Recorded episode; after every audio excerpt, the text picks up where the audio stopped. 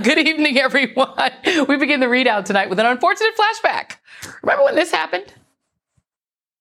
Breaking news tonight a bombshell from the FBI director. 11 days to the election, the feds investigating newly discovered emails related to the Hillary Clinton private server case, found during a separate probe into sexting allegations against her top aide's husband, Anthony Weiner. New information still coming in. Donald Trump seizing on a stunning turn of events. That unprecedented moment, no doubt, changed the course of history. FBI Director James Comey tossed a giant bucket of gasoline on the simmering flames of mainstream media hysteria over Hillary Clinton's emails, reopening an investigation that had already overshadowed the entire 2016 campaign and emboldening the rhetoric that America's orange hued political menace, Donald Trump, and his MAGA devotees and campaign had been spewing for a full year and a half. Hillary Clinton should be in jail for what she did to our national security. The email scam, Crooked Hillary's emails. this was not just extreme carelessness with classified material, which is still totally disqualifying. This is calculated, deliberate, premeditated misconduct. If that were a Republican that did what she did with the emails, they would have been in jail 12 months ago. Russia, if you're listening, I hope you're able to find the 30,000 emails that are missing. Of course, liter- literally to no one's surprise. Our discount Miss Mussolini and his cronies did not actually care about the proper preservation of official records. Multiple Trump administration officials used personal email accounts at work. Jared Kushner was dumb enough to chat on WhatsApp with the alleged Saudi murder prince.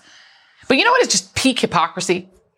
We already knew that our disgraced, twice impeached former president had a nasty, childish habit of ripping up papers that he didn't like into tiny little pieces, and that the National Archives had received documents that had to be literally taped back together. But the Washington Post has new extensive reporting that Trump's paper shredding by hand was far more widespread and indiscriminate than previously known. And despite multiple admonishments extended throughout his presidency, resulting in special practices to deal with the torn fragments. It is unclear how many records were lost or permanently destroyed through Trump's ripping routine, as well as what consequences, if any, he might face.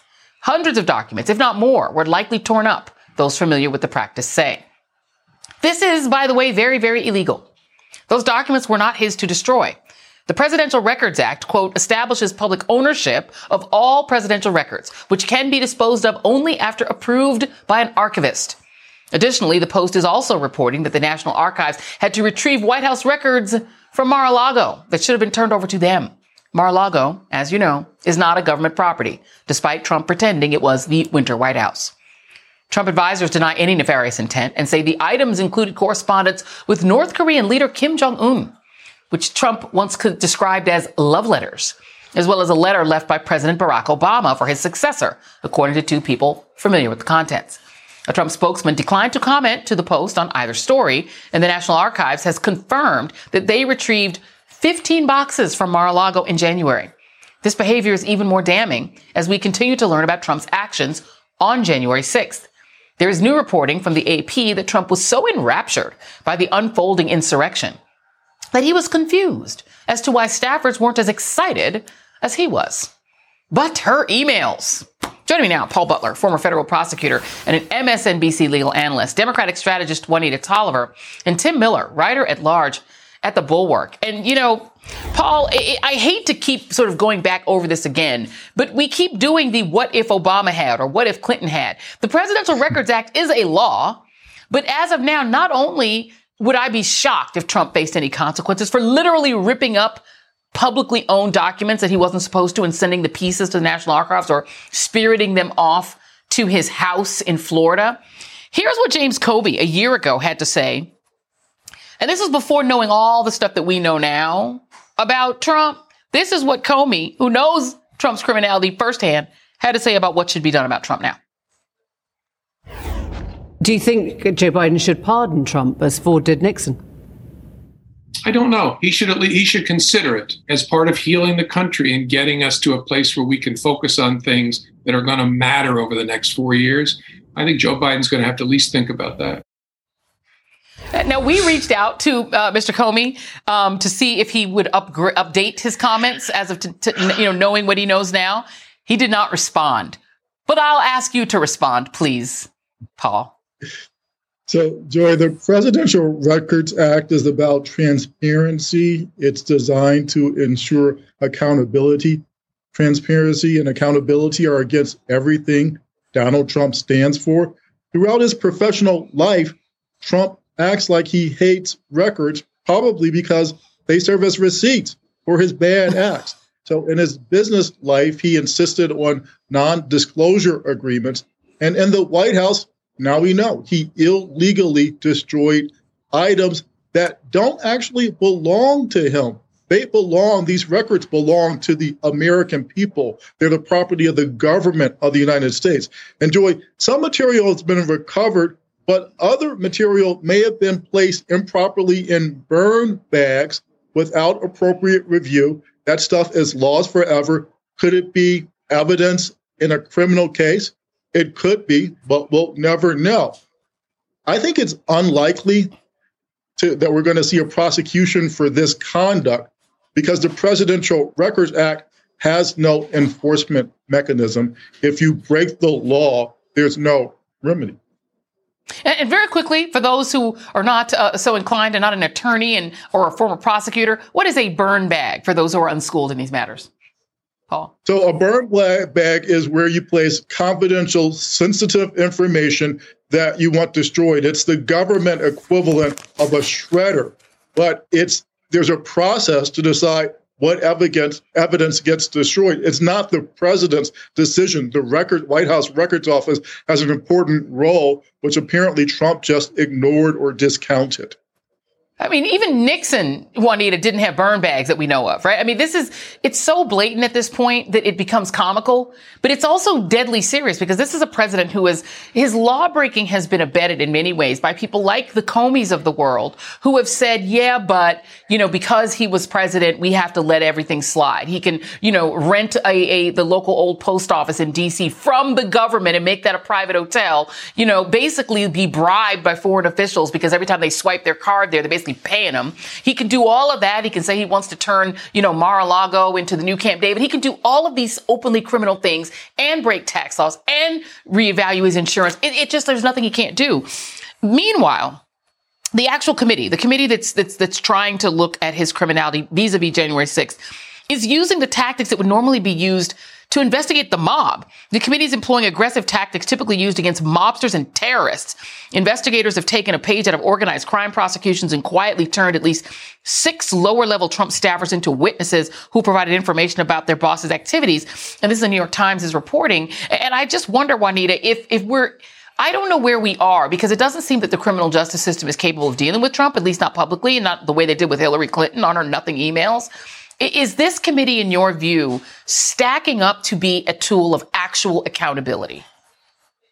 That's what they're trying to do with intention, Joy. And I'm honestly all for it, right? Like, I feel like this is the first benchmark because we know their mandate here is to ensure accountability and prevent this from ever happening again. And that could be through legislation or criminal referrals for those responsible. And I'm so for it that what I think they're pre- preparing to do is try to make the case to the DOJ. As you said, Joy, like we have seen every signal from the DOJ that they're not already on it. And that should be frightening for a lot of people. While it has not been confirmed whether or not there's an active investigation, the Select Committee seems to be bracing itself for trying to convince the DOJ to prosecute right. Trump. And so when they're hiring these prosecutors, when they're collecting this evidence, when they're doing these hundreds of interviews, they know that this comes down to the strength of their referrals in order to get him prosecuted. And I also want to point out that in that New York Times article, so uh, an attorney said, oh, but what if the GOP tries to do the same thing? What if the GOP tries to leverage these same tactics? That is an absolute moot point when we just saw the GOP under Trump's leadership attempt a coup. And I assure you, it'll be that much worse if there is no accountability and if these le- tactics aren't leveraged, because we know the select committee has been met with every type of delay tactic possible, whether through the courts or Trump's direction of his allies. And so they are doing exactly what needs to be done right now. I mean, Tim, we know the answer to what they will do. Let, let me play Marco Rubio because they're going to do it. Okay, let, us first of all, they're going to. I mean, Newt, Newt Gingrich already said, "Oh, wait till we're back in charge. We're going to investigate Hunter Biden. We're going to investigate Mrs. Biden. We're going to find out what she's doing in school." Like they've already made it clear they're going to launch witch hunts, witch hunts against Democrats. We know that is what they would do if they get back in power. And if they do that on the House side, where the true, you know, Trump MAGA people are, here's what the Senate will do. Here's uh, our friend Marco Rubio. You look up weak in the dictionary. His, his, his picture practically pops up. Here he is, unable to say the words Trump was wrong about the insurrection. Watch. Do you agree with Mike Pence? Well, if uh, President Trump runs for reelection, I believe he would defeat Joe Biden, and I don't want Kamala Harris to have the power as vice president to overturn that election. So Donald Trump was wrong. Well, as I said, I just don't think a vice president has that power. Tim. well, there must be something down the water in Florida because Ron DeSantis couldn't answer that que- same exact question today either. Um, seems like a pretty simple one whether the vice president can overturn the election, whether Donald Trump was wrong. Did, did you notice one tick there by Senator Rubio? He referred to Donald Trump as President Trump Correct. And Joe Biden and Kamala Harris is Joe Biden and Kamala Harris. I mean, Correct. this is part of being in a cult. When you call the person who lost, who is a wedding DJ in Mar-a-Lago right now, Mr. President, and you call the actual president Joe, right? Like that is a sign that, that he is in a cult and he's signaling to the to the supporters that he's with them, that there might there was something fishy about this election. Rubio, you know, the, Rubio was supposed to be one of the ones, you know, when he ran for reelection the last time in 2016, you might remember this. He ran saying that he wants Ford to put it in there because he will hold Hillary Clinton accountable or he'll hold Correct. Donald Trump accountable. That was his whole mm-hmm. pitch. And, and, he's totally thrown that by the wayside um, in, in, favor of this. And there's no amount of evidence that could come out, right? Uh, you know, and Donald Trump said it himself. Uh, you know, we don't need the January 6th committee to know that Donald Trump tried to overthrow the election illegally. He said it mm-hmm. himself in a statement just last week. And and, yeah. and, so you know these guys are trying to get around it, and they're being allowed to get around it. I, I think by going back to the uh, top of the segment, I, think an imbalance in the treatment of Donald Trump's actions, which from from the mainstream media and mainstream sources via what we saw in 2016 uh, with with regards to Miss Clinton. Oh, 100%. I think the media the, just compare the hysteria over Hillary Clinton's risotto emails over everything that Trump has done collectively. I think it's pretty clear. And by the way, sorry, Tim, when Mark Rubio said that, he meant that he'd volunteer to be his accountant, not hold him accountable or give him a, a nice massage if his shoulders get tired. I think that's yeah, what he I actually meant. Paul Butler. That. See, you missed that. You got to get the subtleties of what Rubio is saying. He's a sophisticated politician. Um, let's talk about Ivanka Trump for just a moment. And I, I want to go back to you on this, Paul we're sneaking closer to the time when the January 6th committee is going to have to call a Trump. They're going to have to subpoena a Trump. Could she wind up being the one? Ivanka Trump, according to testimony, went on to make at least two tenacious attempts during January 6th to reason with her father, and staffers were bombarded with messages from Trump allies begging him to quell the violence. This is the AP's reporting her proximity to Trump could provide the committee with direct access to what Trump was doing during these crucial, crucial three hours when he was not stopping the insurrection. Is this the window where they have, where the January 6th committee finally subpoenas someone with the surname Trump? Uh, I think so, especially when we're seeing their hardcore aggressive tactics, unlike what it looks like the Justice Department is doing. So, in the real world, do prosecutors all in your family, your mom, your kids? They do that all the time. So, I wouldn't be surprised, again, if this aggressive House committee does that. We don't know that Ivanka was down and dirty with Trump because so far we haven't heard any evidence of criminal activity on her part on January 6th. But she was definitely down with him, right? She was very proximate to him. Lindsey Graham said he called Ivanka pleading that the president had to do something, and she indicated that she was on it. So, what did the president know? What was he thinking? Ivanka knows, and she could spill it if the committee subpoenas her and makes her testify. Uh, this should be very interesting to watch. And given the things that Trump has said about Ivanka in the past, never say down and dirty and Ivanka Trump and Donald Trump in the same sentence again ever, Paul. That's just, uh, uh, no, no, it's going to give people nightmares. Paul Butler, Juanita Tolliver, Tim Miller. Ooh, Lord Jesus. Uh, up next on the ReidOut, Europe at a critical crossroads. The president of France tries to talk some sense into Putin as President Biden meets with one of America's top allies at the White House. Also, the new push among some Democratic governors to ease school mask mandates. Why now? And is it safe? Tonight's ReidOut Democracy Defenders come to us comes to us from Texas. She's fighting back against draconian new voter suppression laws, living out of a van, traveling all across the state to get voters registered. And tonight's absolute worst, on the far other hand, is just getting started. But he's already hit a new low. We can only imagine what rock bottom looks like. The ReidOut continues after this.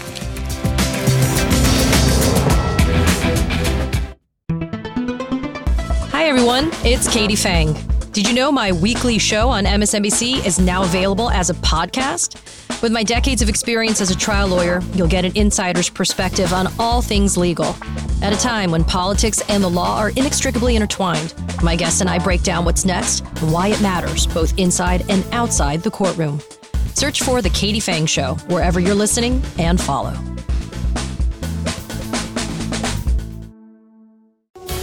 Join MSNBC's Symone Sanders Townsend, Michael Steele, and Alicia Menendez as they team up to host The Weekend. We want to get the newsmakers, the people that are in the middle of what is happening. It's about the conversation. A lot of Americans check out of conversations. We want to check them in. Conversation we begin and that you continue all week long. The Weekend, Saturdays and Sundays at 8 a.m. Eastern on MSNBC.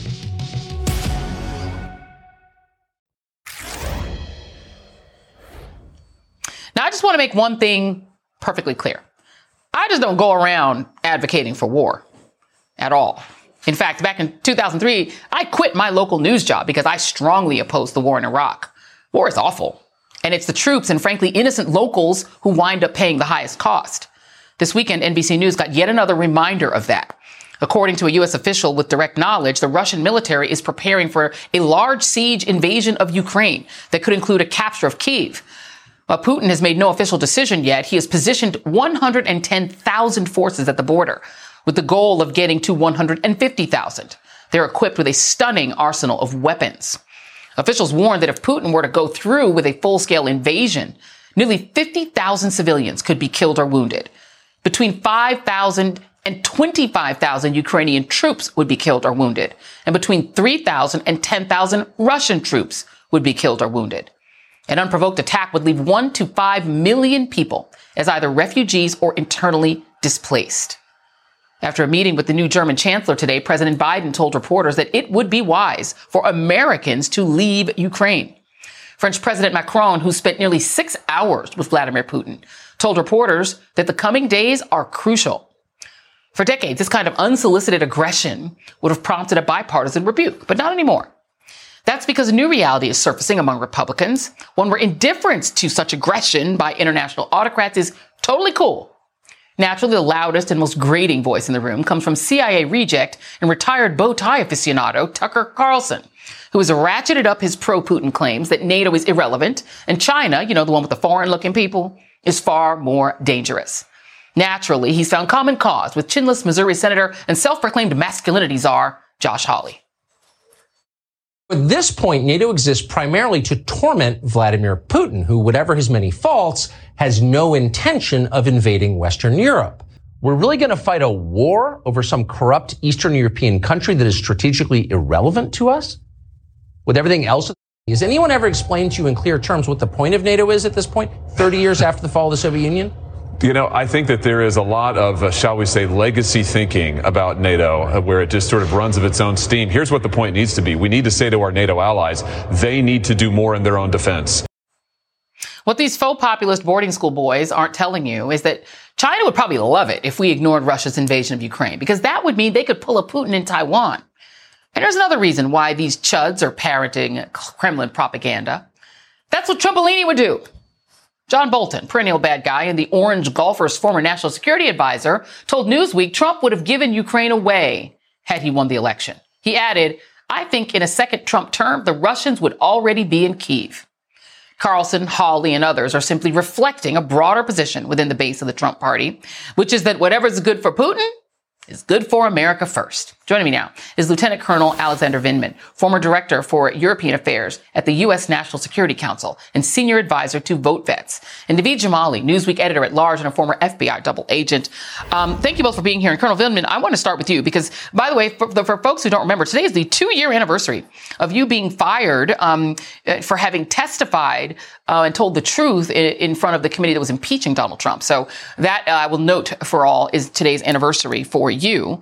Um, and now we face this situation where the thing Trump hated the most, which is, Na- well, not hated the most, he hated a lot of things, but NATO was something he really wasn't, didn't seem to be in favor of. That idea that NATO is irrelevant and not useful has taken hold of the base of the Republican Party, as evidenced by Tuckums and Josh Hawley. In your view, what would be the consequences if the U.S. were to say, NATO, you're on your own? This is not, this is something that's not strategically important to us anymore? Sure. Thanks for having me on, Joy. Uh, I'll try not to dwell on the fact that this is the two year anniversary of my uh, removal from the White House. but I think uh, this would be very consequential. I've described it as seismic. Um, the, the consequences of a Russian attack and a lack of response from the US and NATO would uh, show that it's really not a, functional alliance. I think in if we look at this from a kind of a historical standpoint, if we look back to the Cold War, if Russia had conducted a, a, deployment of this sort, tens of thousands of troops on the border, we would be we'd have all sorts of forces mobilized to defend. We are, there's a lot of wishful thinking and a lot of speculation on what those limits uh, for uh, for Vladimir Putin his aspirations are. I think Article Five is valid. I think Article Five deters Putin, but we can't know without certainty. What we do know is that there are he has the capabilities to push further and we should treat that seriously. If these are supposed to be legitimate alliances, then they should treat threats seriously. And right now, we're probably not quite doing enough. Uh, for as for the geopolitical situation, it's it would be frightening because right now there is no such thing as NATO in, in the Pacific. There's a much much looser s- series of, of, alliances that are coming together, and the, the bar for uh, for other adversaries to act is even lower there. So if the U.S. is not willing to live up to its most critical alliances, then I think everything else is up for grabs. Right. And so the thing is, Naveed, you know, you and I have talked about this before. Um, we've, we've talked on camera and off about the idea of Donald Trump preferring these sort of strongman states, right? So that each one is a strongman state in and of itself. And whatever they do, they do. And whether they're aggressive, whether they're, you know, anti-U.S., it doesn't matter as long as they're a strongman and he respects that, whether it's North Korea or Russia or whatever. And that's who he gravitated toward. And so we kind of get why Trump loved Putin. But you tweeted um, a tweet thread this this weekend that that asked the question: Why do his why do his base, you know, who who are basically Republicans, mainly Republicans, Christian evangelicals, who came into the party through Reagan, in, in by and large part, which was highly you know adversarial toward the Soviet Union. Why do they love Russia so much, or not Russia, but why do they love the Kremlin and Putin so much? Talk a little bit about that. Yeah, you know, there's this idea that there's somehow Russian ideology sort of fits up with this Republican belief, this rolling back of progressivism. And let me just start with the Russian perspective. Look, I spent three very difficult years working against the Russian GRU, military intelligence. I'm not coming this from a diplomatic standpoint. I'm not coming from this from an academic standpoint. I sat across the room from these, these people. And I can tell you, Joy, there's one thing and only one thing that drives Russian ideology. And that is the retraction of the United States, as Alex was saying, from Europe, from Central Asia, they don't want us there. They want a return to Russian expansionism. That's it. On the other side, here in the United States, there's this belief that because Russia, I mean, I'm surmising here, but because Russia is an overwhelmingly white country, that I think that people look at that and say, hey, they must have values that align with ours. But the reality is that Russians don't really go to church in the same numbers that Americans do. They have a higher rate of abortion. There's nothing about their society. My, my God, Reagan called Russia godless communists. I mean, there's nothing about Russia beyond the fact that they're white that aligns with conservatism.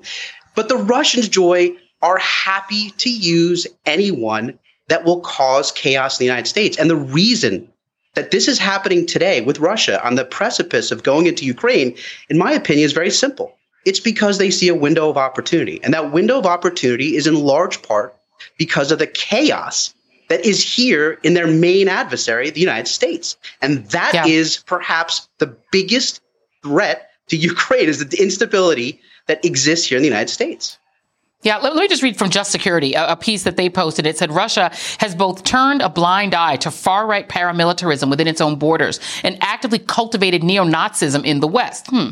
These decisions align with its broader project to sow discord in Western democracies and influence transcontinental relations despite its relatively weak military and economy. So I'll go to you, Colonel Lieutenant Colonel Vindman, on this.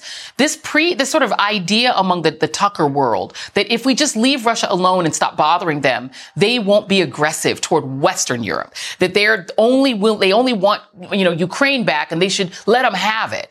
If, if the, if the West were to just let them have Ukraine, which doesn't want to be part of their uh, sphere of influence anymore, it, are they are are they not wrong to say that Russia would be satisfied and would be a benign power? That's a preposterous notion. Frankly, uh, Tucker Carlson should not be taken seriously. He has no clue of what's going on.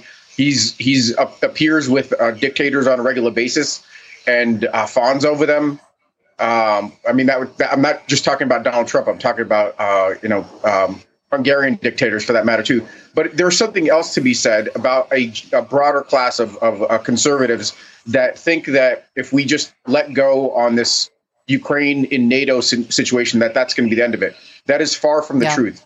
The fact is that Russia has a series of different objectives that it needs one of them is Ukraine back into Russia's sphere of influence. Another one is a fractured Europe, uh, NATO alliance, a fractured Europe. Yep. And in yep. such a construct, Russia could coerce, can use its power symmetrically and asymmetrically to extract all sorts of concessions. So it is not going to be the end of it. And I think this no, yeah. this notion of, just going back and saying it's okay, Ukraine will not be part of NATO, will in no way alleviate the situation. This is about Ukraine. Yeah this destroying uh, kind of the, uh, a powerhouse of Europe and the Euro Atlantic alliance for Russia to contend with. And, and, this America First crowd does not believe in that alliance and doesn't believe in the power of the West uh, acting together. It is a strange world we're living in. Alexander Vindman, uh, Lieutenant Colonel Alexander Vindman, and Naveed Jamali, thank you both very much. And be sure to check out Jahan Jones's excellent article about the right's really weird soft spot for Vladimir Putin at msnbc.com slash readout blog do check it out. Still ahead, governor's orders lifting the school mask mandates in three states are sparking debate among parents and educators. We'll talk with the head of the New Jersey Teachers Association and Dr. Vin Gupta about this tricky balancing act. Stay with us.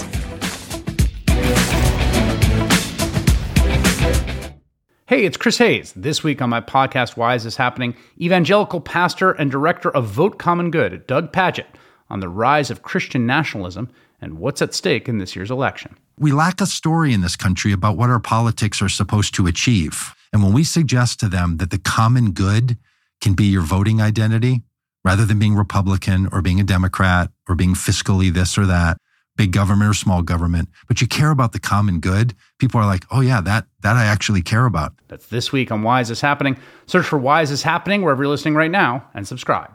Jen Psaki. Have you ever seen the House this dysfunctional? Rachel Maddow. If winning the election is his plan to stay out of prison, what happens in that election if and when he does not win it? Mondays, back to back. Talk about the stakes of this back and forth given Trump's behavior. What do you make of the statement from Hamas? Why they're doing it? What, what do you think it means? Inside with Jen Psaki at 8 p.m. Eastern, followed by The Rachel Maddow Show at 9 p.m. Eastern, Mondays on MSNBC.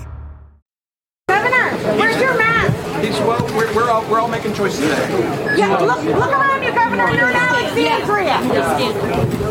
Read the room, buddy. That Betty right there is an icon. Virginia Governor and Trump in training Glenn Youngkin got schooled this weekend about ongoing public concerns about COVID. That lesson being that Virginia, especially the heavily Democratic city of Alexandria, is not Florida.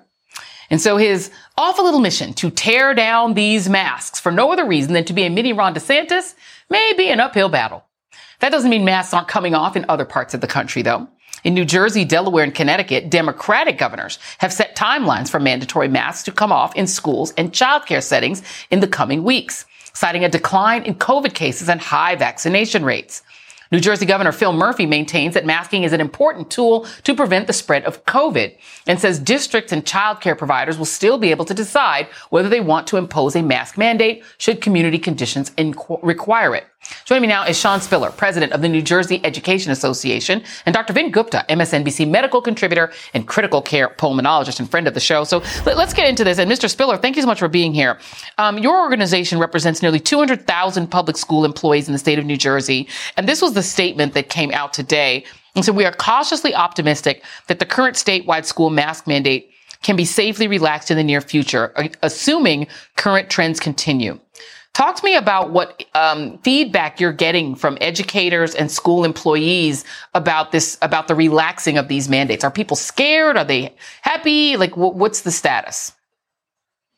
Well, thanks, uh, Joy, for having me on first and foremost. And um, I, I, think you know there's nobody that's that's certainly happy in, in, this pandemic and a lot of these things that we're facing. I, I think there are absolutely a lot of people who are fearful, uh, rightfully so. We're, we're coming through an unprecedented moment uh, with a lot of stress, and we've been focused on the social emotional health of our students and certainly our colleagues.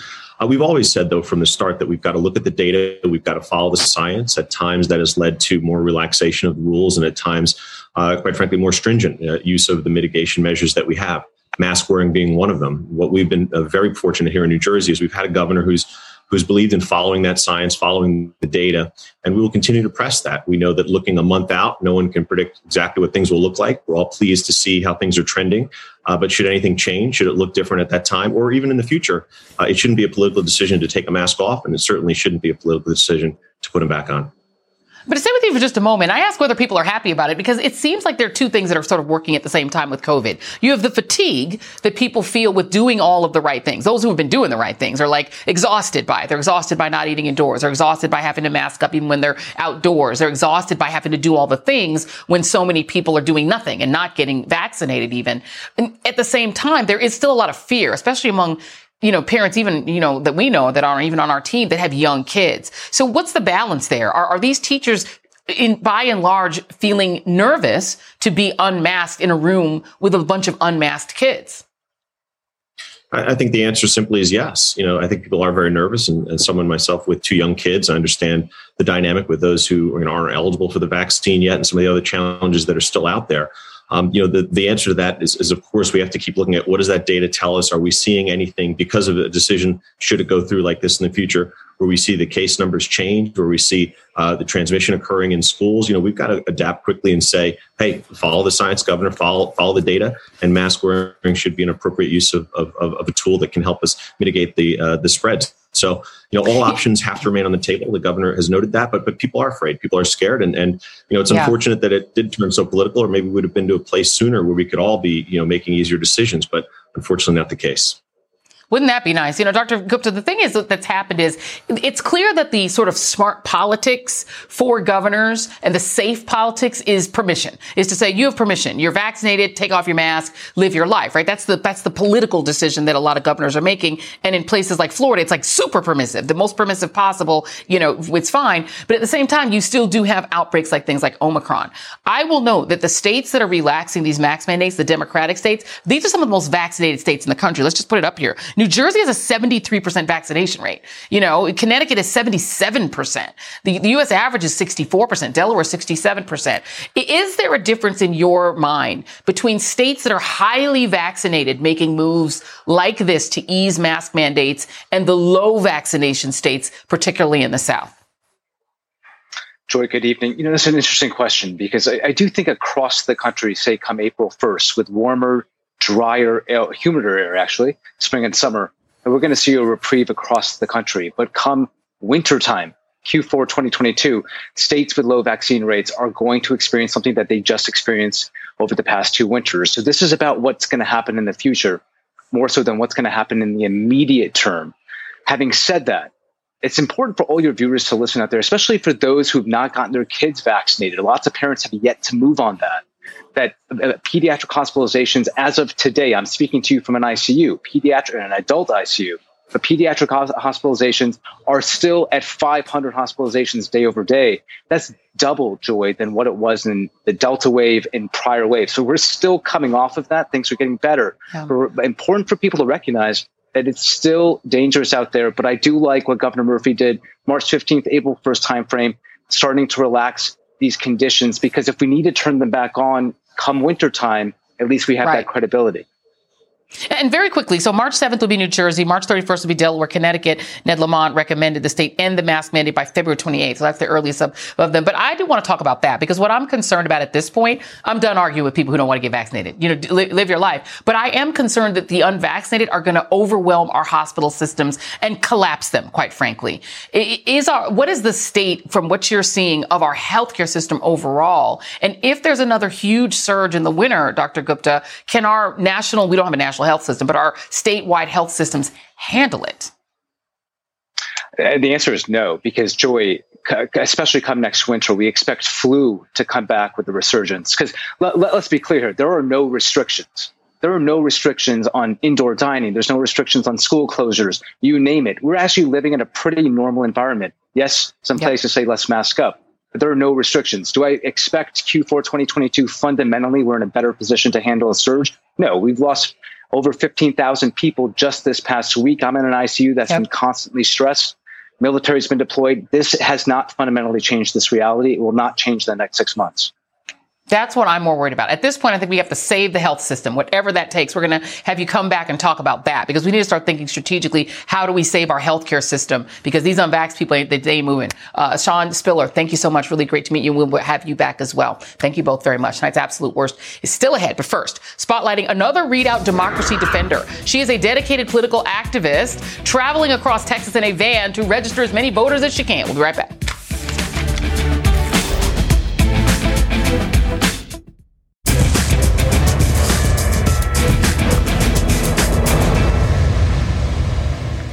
Breaking news tonight in the fight to protect access to the ballot. The U.S. Supreme Court cleared the way for Alabama to use its new congressional redistricting map, putting on hold a lower court ruling that it violated the Voting Rights Act by denying black voters a new district.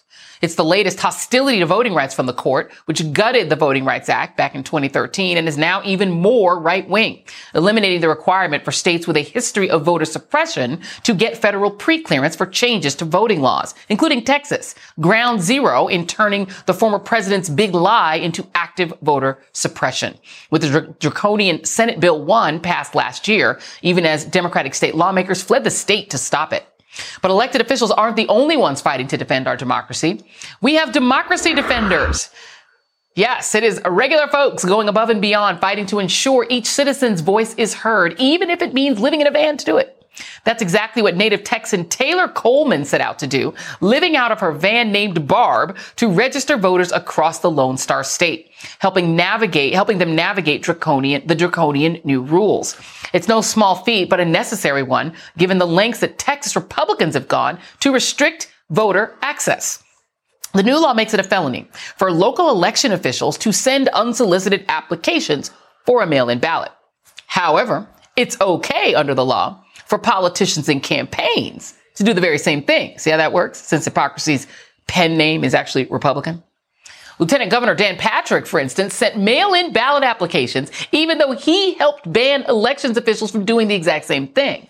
So did U.S. Representative Dan Crenshaw, sending out pre-filled absentee ballot applications to seniors, saying all they had to do was sign, stamp, and mail it in. Tonight's ReidOut. democracy defender Tayhlor Coleman joins me now. And Tayhlor, let's talk about this because the laws sure are different in your state for people like the governor and lieutenant governor and Republican congresspeople than they are for regular, ordinary elections officials. Interesting. Talk about what you're doing because I understand you guys are you're going to be joining with Black Voters Matter. You're going to have a GOTV campaign. You're going to be touring HBCUs. Talk a little bit about what you're doing. Yeah, I mean, number one, thank you uh, so so much for having me. Uh, there definitely does seem to be uh, different rules for uh, the Republican leadership of this state uh, versus regular voters. Uh, you know, you pointed out how Dan pa- Patrick, who you know, not just helped, but really ushered that law through the Senate. He's the president of the Texas State Senate, um, and also Dan Crenshaw um, you know, using uh, their own uh, political offices to send out vote by mail applications um, when no longer can these nonpartisan officials um, automatically send out applications to um, people who are eligible, like those over 65. Um, so it's been really unfortunate to see the impacts um, of this bill, uh, which is why, you know, like you said, I'm living in my van barb, uh, learning, frankly, a lot of these laws as I go. You know, I, I work campaigns for a living, and I feel like even for me, uh, it is a, a struggle to, to make sure that, you know, I'm doing everything uh, correctly the way I'm supposed to be doing that. Um, and I'm excited to partner uh, with, you know, some groups that are on the ground and have been uh, doing this work for such a long time, uh, like Black Voters Matter, who will be doing um, a early vote rally, um, you know, before the March 1st primaries, uh, heading to HBCUs um, across the state. So very excited to participate in that, uh, not just to, you know, get um, you know, young voters out to the polls for this primary, but also take the opportunity to educate them um, about a lot of these new laws and, and how they impact them and their loved ones. Yeah, and you know, we've heard some stories. I mean, there, there's a Houston story about a 95 year old World War II veteran who never missed a vote, suddenly having his application to vote rejected two times. He first registered in the 1940s when the rules didn't require a social security number or a driver's license. Now he's had to submit updated voter ID information multiple times before his voting application could be processed. Uh, talk about some of what you're hearing from voters. You know, what what kind of pitfalls are they facing trying to navigate this new law, which you said you're even having to learn about on the on the on the way? Absolutely. You know, that story that you mentioned, uh, you know, we, we all saw that firsthand. Uh, it ran here on the local news about the World War II veteran um, who has always, you know, been, been mailing in his ballot. And of course, the rules uh, this year make it a bit harder. Um, and that's just one of many. Uh, you know, there are so many uh, rejections happening in, in counties, uh, you know, some of the largest counties across the state. Um, and also, you know, what we haven't gotten to yet is that uh, the laws that are forcing some of these rejections are also going to impact returned ballots. Um, so just as there was confusion about whether or not to include your driver's license or your your social security number on your application, um, if you uh, mix that up on your ballot, your ballot can be rejected. Um, so there are just so many different ways in which uh, there have been obstacles uh, placed in between Americans and their ballot uh, here in Texas, and and it's really unfortunate. And I also think you know the the confusion uh, you know that are, is arising from these laws. It's it's not just you know me and you know the the voters, but the county elections yeah. officials hmm. are confused. You know, I've I've visited with some um, county officials who. Um, you know they're they're concerned if if they you know go out of their way to help people uh, resolve mistakes on their ballots. Like you mentioned earlier, these are state jail felonies that these officials be, can yeah. be charged with. They can be charged with a crime. Um, so it's just yeah. it's it is yeah. So it's so it's just a very a very clear um, effort to to to put obstacles in front of the ballot box, uh, absolutely, and intimidate voters. Uh, and, and we know it is deliberate. Democracy defender Tayhlor Coleman, great to meet you. Thank you, and good luck out there with Barb. Stay safe. Appreciate you. Thank All you right, so and stick much. Thank you. And uh, stick around, everybody, because bullies are bad, but bullies holding public office are truly the absolute worst. That's next.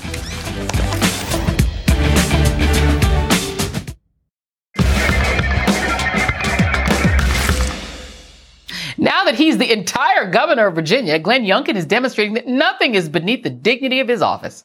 And to prove that point, his campaign launched a scathing attack this weekend on a teenage high school student. I kid you not. On Saturday, 17 year old Ethan Lynn tweeted a story from Richmond's public radio station, VPM, which reported that Governor Youngkin might get rid of an educational initiative that teaches the history of enslaved people at Virginia's executive mansion.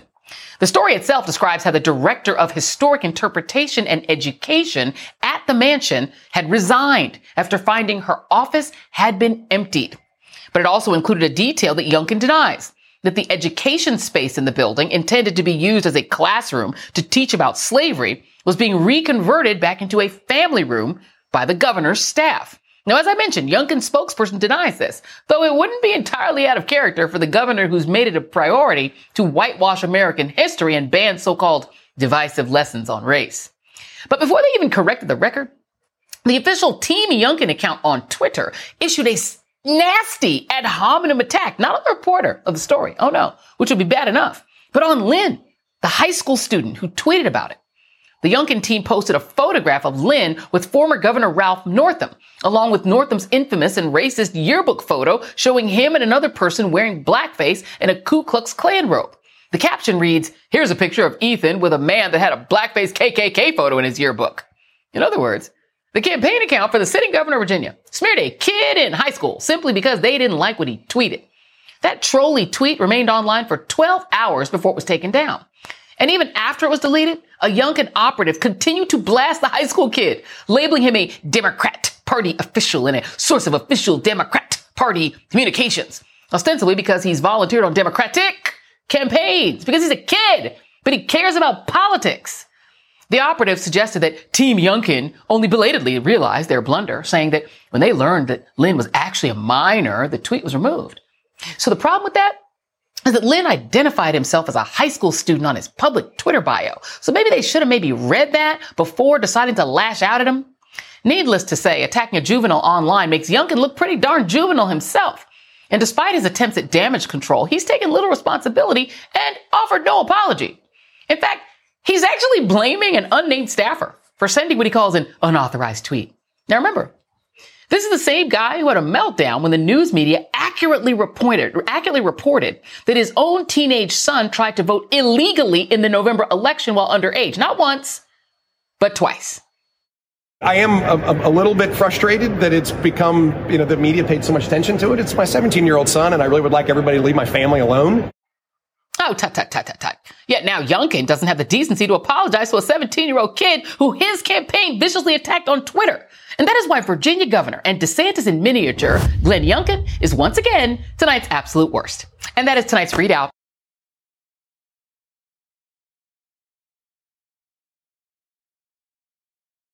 Get the latest updates on this year's high stakes election with MSNBC's How to Win 2024 newsletter. When you subscribe, you'll get expert analysis on key races sent straight to your inbox, including articles written by the host of the How to Win podcast, Jennifer Palmieri. Subscribe today at msnbc.com/win.